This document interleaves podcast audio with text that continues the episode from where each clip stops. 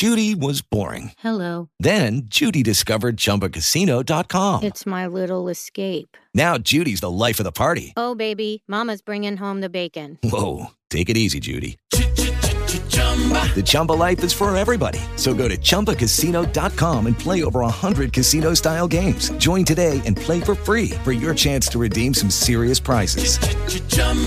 ChumbaCasino.com. No purchase necessary. Void where prohibited by law. 18 plus terms and conditions apply. See website for details. Officina Agile, il primo podcast in Italia per condividere idee e spunti di riflessione con agilisti e appassionati del settore. nato per contribuire alla diffusione delle metodologie linee agile nel nostro paese. Ciao a tutti e bentornati da Matteo per una nuova puntata di Officina Agile. Come ogni puntata vi ricordiamo che è possibile ascoltare le puntate del nostro podcast su Spreaker, su iTunes, su Spotify, da poco anche su Google Podcast e ovviamente sul nostro sito www.officinagile.it. Mettiamo subito il task introduzione in done e andiamo ad affrontare la puntata di oggi. La puntata appartiene alla serie Advanced e oggi torneremo a parlare di story points, di stime, di no estimation, di come si splittano le user stories. Eh, facciamo un po' una carrellata su eh, questo argomento. Tutto è nato da una mia recente lettura di un articolo di Ron Jeffries sul suo blog, il titolo dell'articolo è Story Point Revisited, è del 23 maggio del 2019, vi metterò il link in descrizione e come vi dicevo tutto è partito da questo articolo, poi da lì è iniziata una lettura esplorativa eh, di altri articoli linkati da, que- da quello piuttosto che da altri ed è venuta fuori questa puntata su questo argomento un po' controverso che sono appunto le stime, le story point, le user stories, come si spezzano le user stories. Per me è stato molto utile e da qui nasce questa puntata che spero sia altrettanto utile per voi. Questo articolo ha subito catturato la mia attenzione perché Ron Jeffries esordisce toccando la piano dicendo non so se sono stato io a inventare gli story points, se l'ho fatto vi chiedo scusa. Ron Jeffries non si riferisce all'uso in sé degli story points, piuttosto si riferisce al loro uso improprio, eh, cioè usarli per prevedere quando avremo finito un, un determinato lavoro, piuttosto che tracciarli continuamente e confrontarli poi con le stime, oltre che confrontare i team sulla qualità delle stime, quindi quanto ci hanno preso e confrontarli magari anche con la quantità di story point, quindi con la velocity che riescono a tenere sprint dopo sprint. A proposito di queste, chiamiamole così, comparazioni tra team, eh, aggiungo che alcuni approcci all'agile raccomandano di normalizzare gli story point fra i vari team in nome di una pianificazione più semplice e se questo da una parte sembra un approccio anche sensato, no? se lo guardiamo in superficie, poi mm, che succede? Succede che è facile cadere nella trappola di confrontare tra di loro i team con queste velocity normalizzate. Perché questo team fa n story point normalizzati eh, in più rispetto all'altro team? Perché quest'altro va così piano? Perché questo va così forte? ah ma questo team eh, va a 3000. Che succede quando si iniziano a fare questi discorsi? Succede che vanno a influire negativamente sui team, sul loro morale e quindi sulla loro efficacia. Eh, si sentiranno sotto pressione, inizieranno a farsi degli sconti sulla qualità e quindi poi è un gatto che si morde la coda perché questo approccio non può funzionare? Perché è sbagliato confrontare due team? Perché anche se sembrano uguali, ogni team ha le proprie competenze e lavora nei propri ambienti. Quindi anche se guardano la stessa user stories, un team la stima con 3 story point, l'altro team con 8 story point, non vuol dire che il team 1 è più bravo del team 2. Semplicemente non significa niente. Poi ecco, se eh, si usasse queste informazioni per dire Ah, il team 2 ha stimato la stessa storia 8 story point. Forse ha bisogno di una mano. Ecco, allora a quel punto forse questo tipo di confronto potrebbe avere anche senso, però tutti gli altri tipi di confronti sulle performance, secondo me, e anche secondo Ron Jeffries, il suo parere conta molto di più del mio, eh, non hanno alcun senso. Sul tema invece della qualità delle stime, ovvero quanto un team ci ha preso con la stima che aveva fatto di eh, una determinata feature, Ron Jeffries dice che molti manager, data l'esistenza di una stima, hanno l'istinto irrefrenabile di valutarla a posteriori e verificare che stima e lavoro effettivo, effettivo corrispondano. E quando non corrispondono, bene, i team devono imparare a stimare meglio. Ma come sappiamo benissimo, essere realmente agile non vuol dire stimare bene, ma vuol dire trovare le cose più importanti da fare e farle rapidamente. E fare questo significa fare a piccole fettine eh, ad alto valore il lavoro che c'è da fare e iterare rapidamente. Eh, per fare questo, la stima di una Joy Stories non aiuta molto, no? Quindi, se l'esistenza di una stima induce il management a distogliere lo sguardo dalla sfera del valore e concentrarsi invece sul miglioramento delle stime, allora tanto vale buttare dalla finestra. Le stime story points e la velocità effettiva hanno senso solo all'interno del team e devono essere eh, a uso e consumo solo del team. Eh, ad esempio, vedere i progressi, sprint dopo sprint, capire se ci sono problemi, quindi potremo usare questi dati come input di una retrospettiva ma non devono essere usate dal management per fare eh, confronti o valutazioni di qualsiasi tipo. Sempre su questo tema è naturale anche la pressione del management a volere di più, sempre di più, ovviamente in termini di velocity e story points. Il modo migliore per fornire valore ovviamente non è fare di più, ma è rilasciare velocemente tante piccole cose ad alto valore, cioè avere un flusso di valore continuo. Eh, l'attenzione, quindi la pressione che ne deriva sul fare di più, ovviamente, come dicevo prima, ha un cattivo risultato.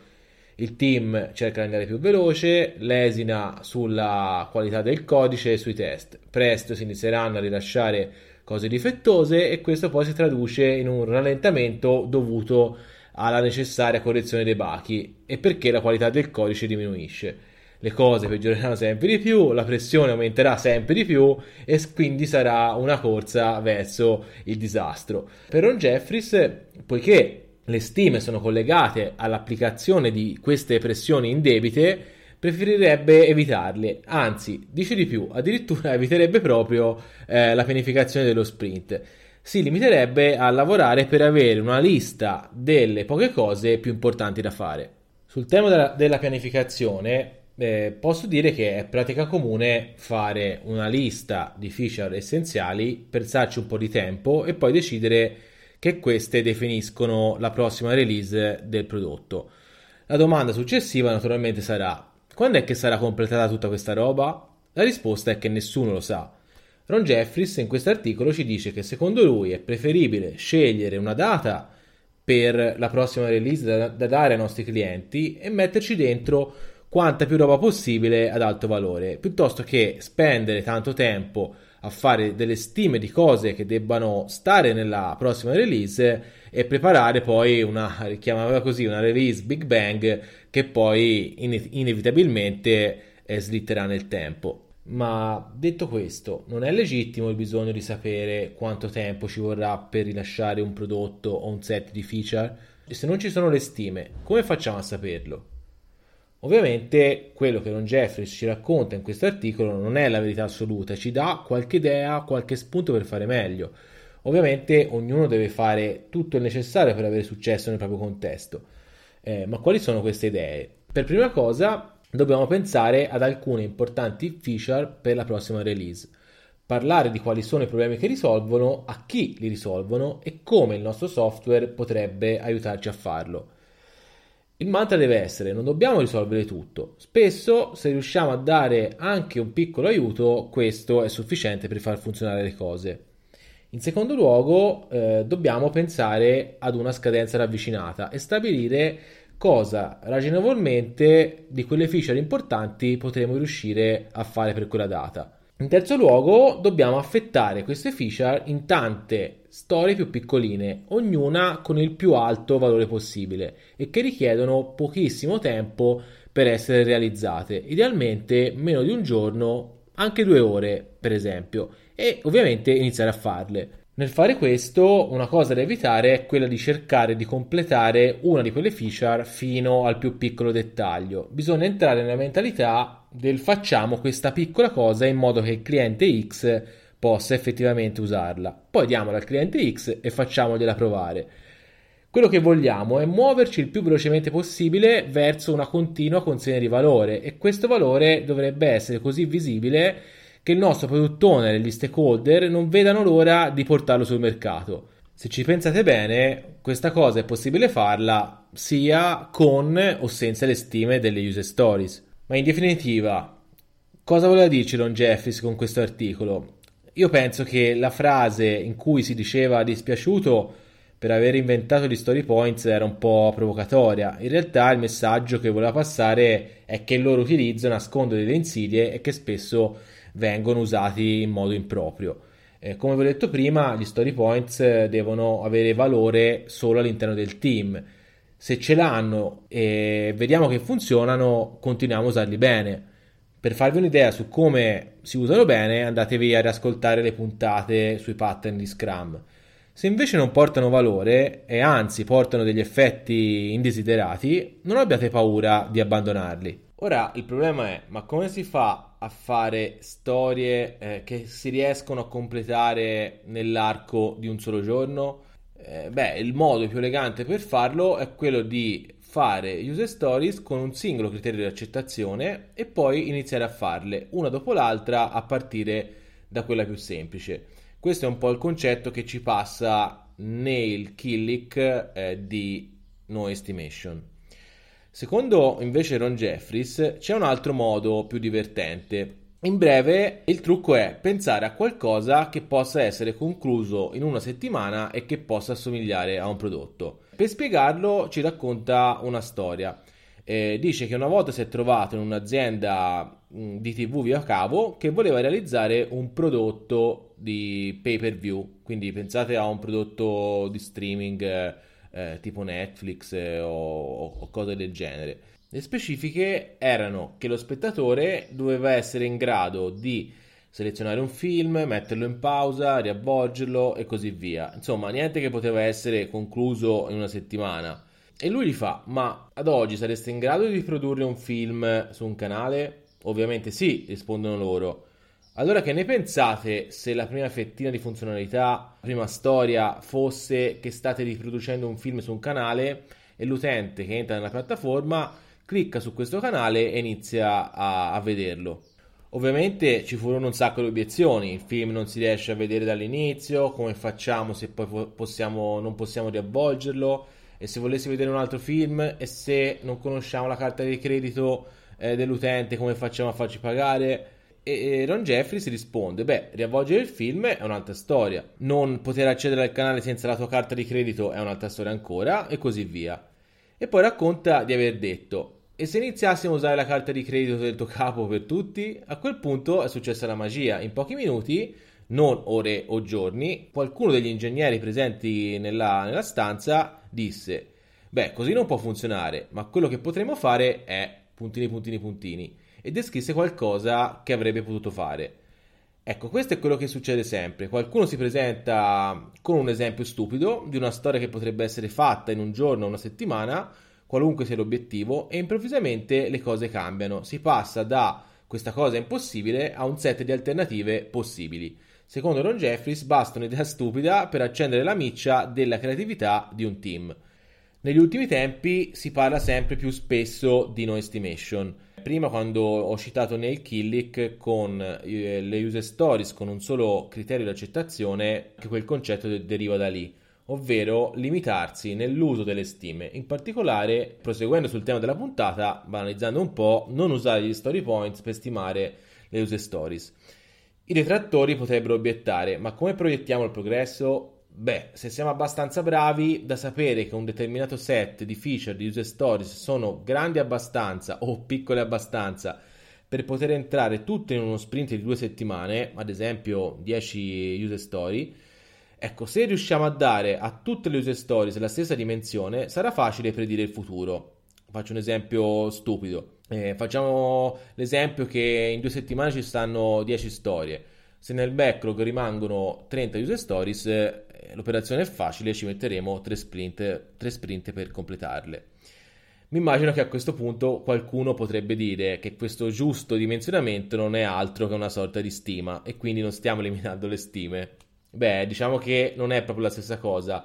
Eh, ragionare in questo modo non è proprio come cercare di mettere un numero su qualsiasi cosa che pensiamo, rivederlo, modificare le specifiche, ristimare, confrontarle con gli altri e così via. Eh, un'altra obiezione potrebbe essere che tutte le feature non possono essere della stessa dimensione quindi questa idea di conteggio non può funzionare.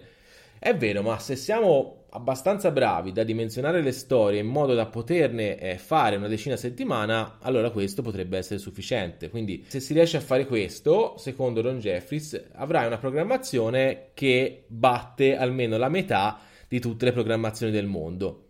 Quindi il punto è come riuscire a fare questo splitting Beh, come dicevo prima, un'idea è quella di suddividere ogni storia grande in tante storie più piccole che contengono un solo criterio di accettazione. E questo vi darà quasi sempre qualcosa che può essere completato in un paio di giorni. E se non ci si riesce, il test di accettazione deve essere diviso. Se si riesce a fare questo, possiamo convertire la stima in story points un, con un semplice conteggio di storie e possiamo fare la nostra proiezione nel futuro contando quanti bit di valore abbiamo ottenuto fino adesso con le nostre storie e contare quanti ancora ne dobbiamo fare. Provo a riassumere questo concetto di no estimates perché non so se sono riuscito a spiegarlo bene. Allora, praticamente si passa da user stories di dimensione variabile a cui associo un valore della stima in story points, con cui riesco a fare proiezioni sul futuro basandomi sulla velocity, che vuol dire? Vuol dire che se la mia velocity media è di 20 story points, riuscirò a fare un set di user stories eh, che cumulano 60 story points presumibilmente in 3 sprint. Il concetto di no estimates invece pone meno l'accento sul fattore stima. Non lo farò più, ok? Non stimerò più le user story in story point, semplicemente perché non mi servirà più e come funziona? Funziona che devo cercare di fare a fettine le più piccole possibili le mie user stories, possibilmente anche eh, tutte della stessa dimensione, ad esempio tutte user story che riesco a finire all'incirca in un giorno. E per fare questo abbiamo detto un modo potrebbe essere quello di creare user story con un solo singolo criterio di accettazione. E poi provo a contare quante di queste user story riesco a completare in uno sprint. Per esempio, 15 user story. Quando vado a fare il mio sprint planning, caricherò il mio sprint con le 15 fettine più importanti da fare. I sostenitori di questo approccio sostengono che questo conteggio sia più facile e soprattutto più efficace per ehm, dare una stima della data finale cui riusciremo a finire un set di funzionalità eh, più efficace rispetto ai meccanismi di stima convenzionali, che siano in giorni o in story point. In questo modo di lavorare però c'è di più, perché eh, supponiamo di avere in mano una user story grande e che la affettiamo in tante fettine, ognuna delle quali rappresenta un test di accettazione, abbastanza piccolo da rispettare il nostro sistema di conteggio. Quello che vi dicevo prima, ad esempio, potrebbe essere che riesco a finirle all'interno di un giorno. Quando andiamo a guardare quelle fettine, vediamo ad esempio che due o tre di esse non sono così importanti come le altre, sono dei fronzoli oppure caratteristiche, desiderabili che non aggiungono valore come le altre. Quindi che si fa? Semplicemente non le facciamo, le tagliamo subito. Il risultato è quindi che ho eh, risparmiato una bella percentuale del costo della user story originale e possiamo andare direttamente a fare qualcosa di più importante. Eh, vi ricordate, uno dei principi agile, massimizzare il lavoro non svolto. Ecco, questo ne è un esempio perfetto. Ogni serie di requisiti ha del superfluo al suo interno, quindi questa è una legge universale. Eh, o semplicemente degli elementi a valore inferiore e lo scopriamo quando riusciamo a dividerli in tanti pezzettini più piccoli. Quindi, secondo questa idea, lo story splitting batte la stima. e meglio ancora riduce il costo complessivo per raggiungere il valore eh, desiderato, assicurandoci di lavorare sempre a storie ad alto valore.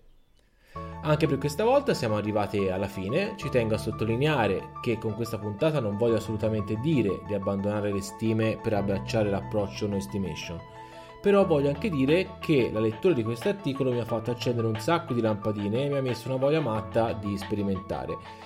E spero di avervi trasmesso anche a voi questa, questa voglia non c'è un approccio vincente, possiamo stimare eh, con gli story point oppure cercare di splittare le user story più grandi in tante user story più piccoline della stessa dimensione e utilizzare il conteggio per la nostra pianificazione. L'importante è fare tutto il necessario per avere successo nel nostro contesto. Per concludere questo viaggio, nelle user story non resta che chiarire come effettivamente fare questo splitting. Ne parleremo sicuramente in una delle prossime puntate. Vi ricordo che ci trovate su LinkedIn, su Twitter, su Telegram e da poco su un nuovissimo e fiammante canale Slack. Potete andare sul nostro sito www.officinagile.it e premere il bottoncino con il logo di Slack per accedere. Questo è un esperimento per provare a creare una community, per parlare con noi delle puntate del podcast, per domande, suggerimenti, ma soprattutto per creare un luogo per voi, per poter incontrarvi e scambiarvi delle idee. Se preferite invece usare i canali convenzionali potete scriverci una mail a officinagile.gmail.com. Come sempre ogni tipo di feedback è benvenuto. Un saluto da Matteo e alla prossima puntata.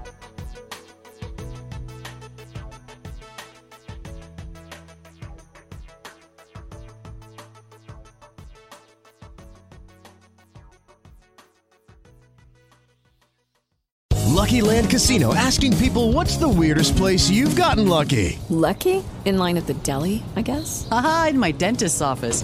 More than once, actually. Do I have to say? Yes, you do. In the car before my kids' PTA meeting. Really? Yes. Excuse me, what's the weirdest place you've gotten lucky? I never win and tell. Well, there you have it. You can get lucky anywhere playing at LuckyLandSlots.com. Play for free right now. Are you feeling lucky? No purchase necessary. Void where prohibited by law. 18 plus. Terms and conditions apply. See website for details.